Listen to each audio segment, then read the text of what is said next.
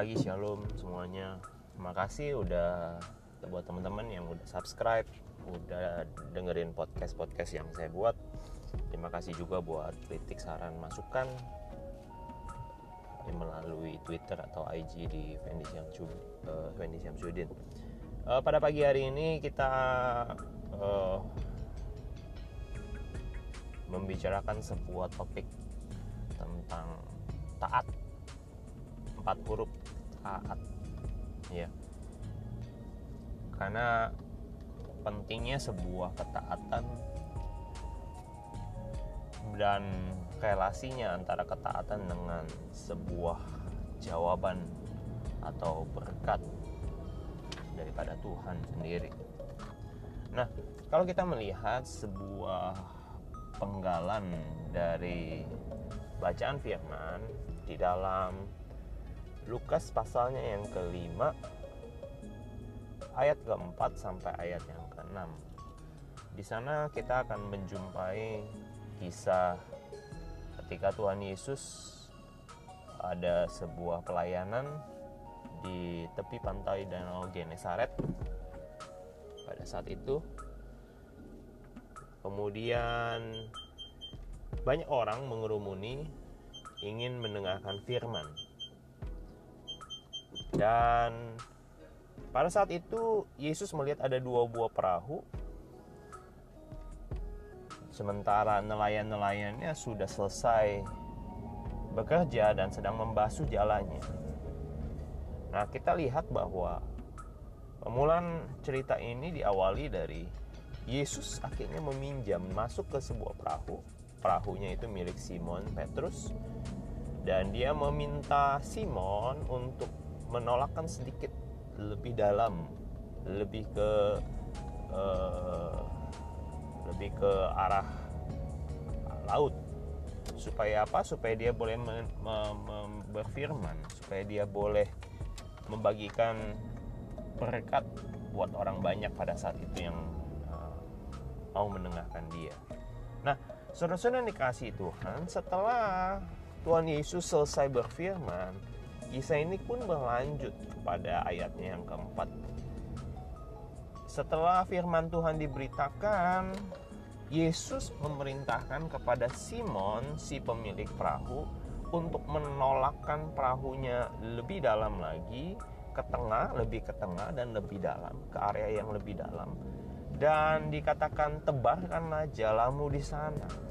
Saudara yang dikasih Tuhan, kalau kita melihat apa yang menjadi perjalanan Simon di ayat-ayat sebelumnya kita melihat di ayat yang kedua bahwa ayat kedua dan ketiga bahwa Yesus sendiri melihat bahwa nelayan-nelayan itu sudah selesai sedang membasuh jalannya. Artinya apa? Mereka sudah selesai melakukan aktivitas mereka. Mereka membasuh jalannya itu pada waktu siang hari. Pada waktu matahari sudah terbit sudah muncul Artinya Yesus sendiri semestinya harusnya sudah paham kondisi dan situasi pada saat dia berbicara itu. Kondisinya adalah pada waktu siang hari bukan pada saat malam hari. Sudah selesai bekerja disuruh kembali ke tempat pekerjaannya dan untuk menangkap ikan di siang hari sebuah hal yang luar biasa.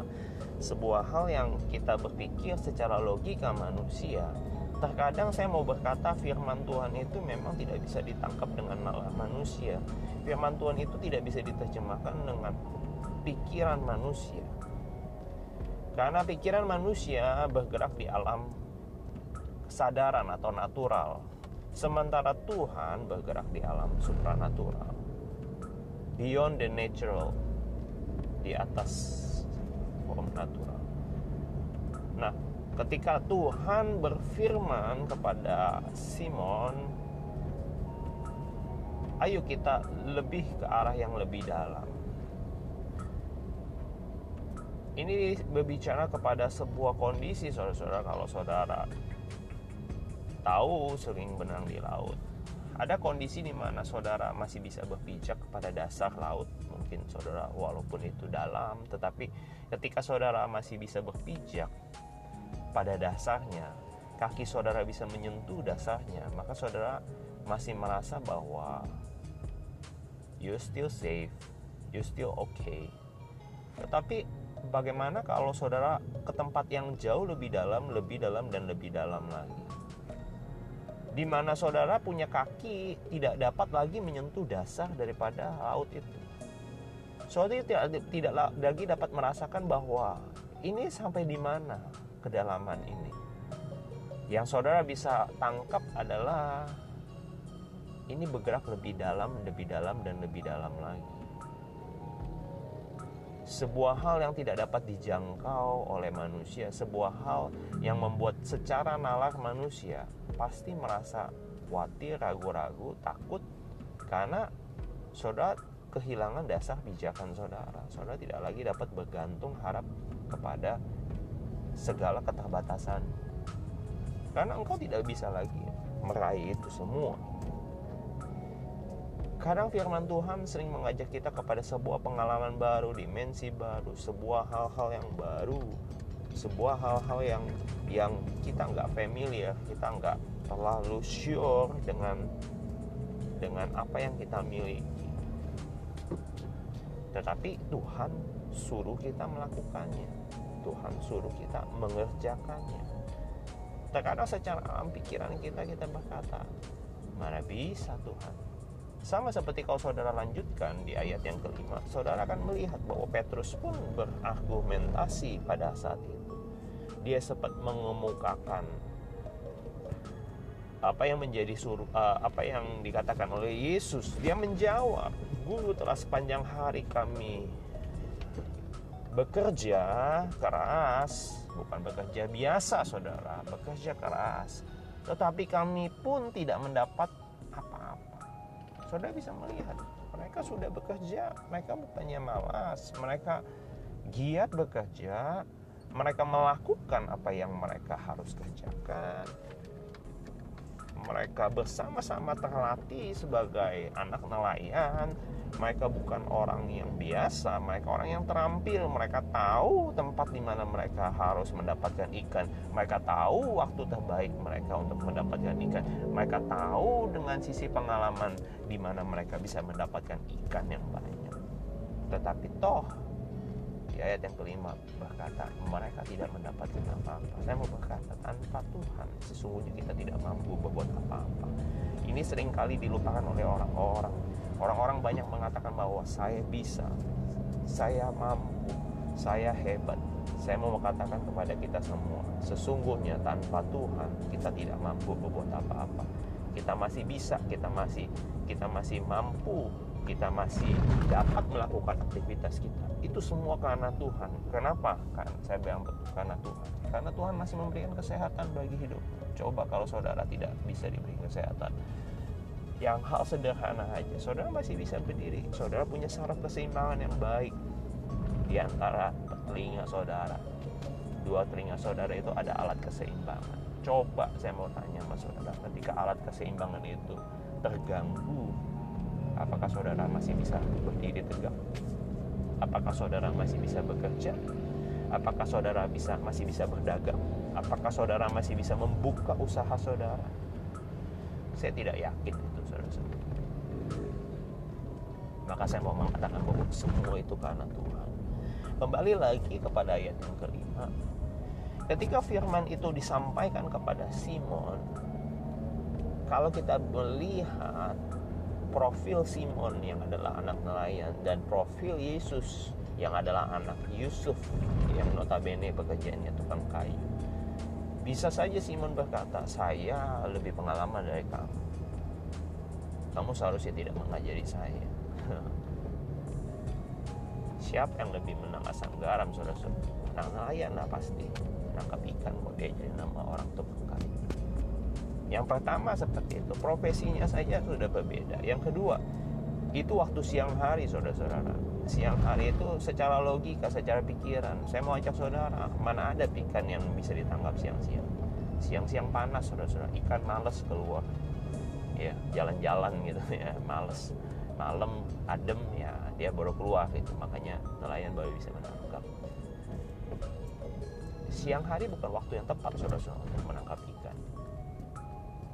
Itu yang kedua. Yang ketiga secara hukum alam orang tahu waktu yang tepat menangkap ikan adalah waktu malam hari. Tiga hal secara pengalaman secara pengetahuan secara hukum alam kita mengenal secara logika berpikir kita kita juga berpikir bahwa mana mungkin mustahil. It is impossible.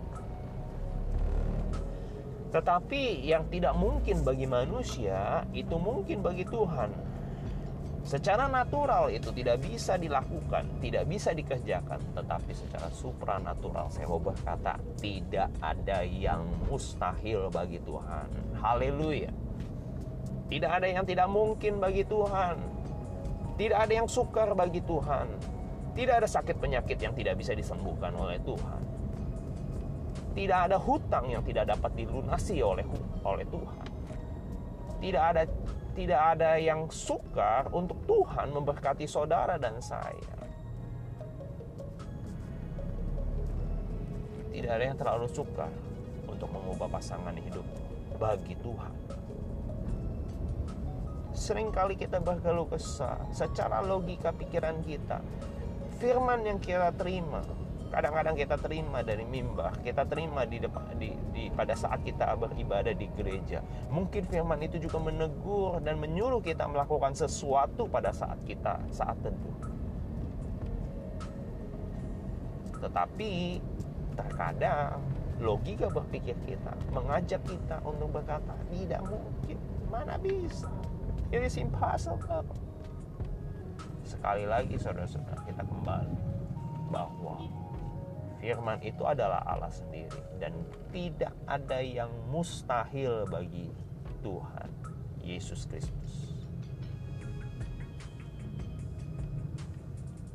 Yang Tuhan perlukan kepada hidupmu adalah dia butuh kerjasama denganmu untuk merealisasikan mujizat untuk mewujudkan apa yang menjadi janji Tuhan ke alam nyata dia butuh kerjasamamu dia butuh kerjasamamu. Kerjasamamu dinamakan taat. Ketaatan adalah sebuah hal yang mutlak untuk membuka berkat Tuhan tercurah atas hidup kita. Tanpa taat, berkat itu hanya ber. Sampai situ saja, tidak ada. Tanpa taat. Mujizat itu hanya mujizat. Mujis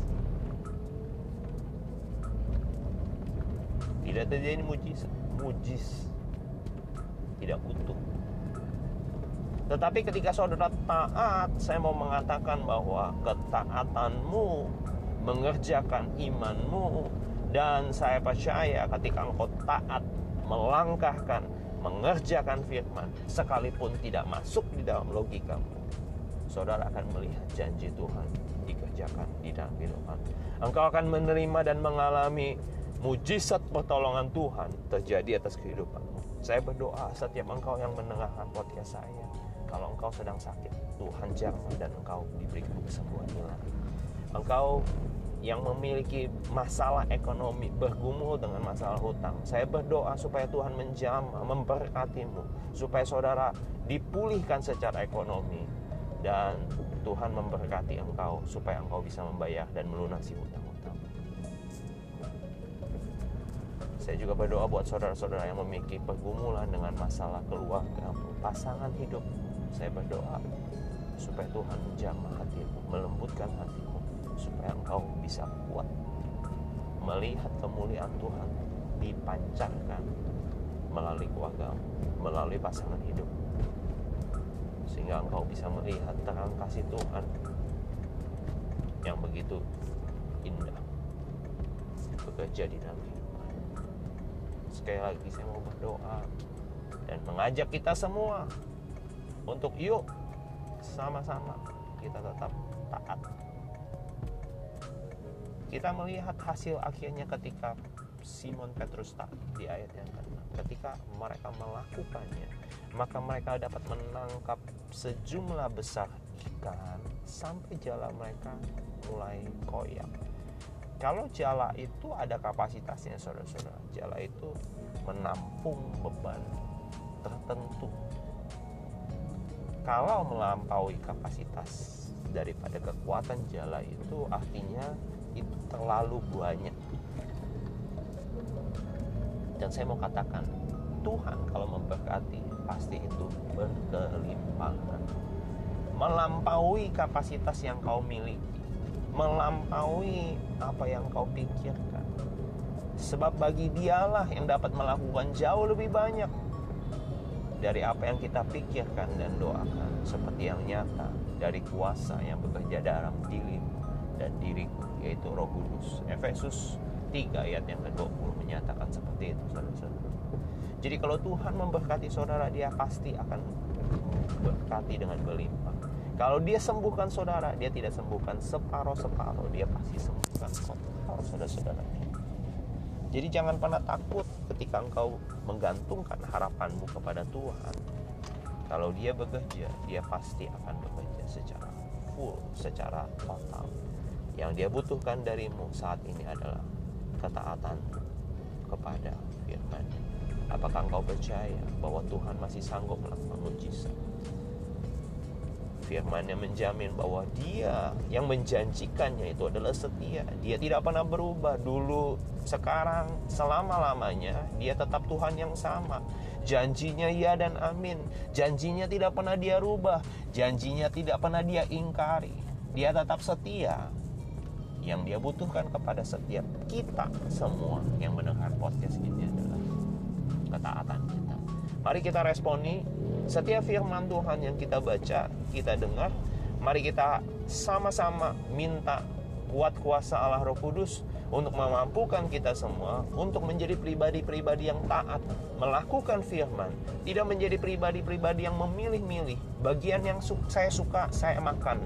Bagian yang saya suka, saya kerjakan. Bagian mengampuni, oh itu bukan bagian saya. Bagian melupakan, oh itu bukan bagian saya. Bagian uh, memberkati orang-orang yang membenci saya itu bukan bagian saya tidak bisa saudara-saudara saudara harus taat ketika saudara taat melakukan firman-Nya maka Tuhan akan melakukan bagiannya. Yaitu apa? Menggenapi janjinya atas kehidupanmu dan kehidupanku. Yaitu engkau ditentukan menjadi pemenang bahkan lebih daripada pemenang. Engkau ditentukan untuk diberkati dengan berlimpah-limpah.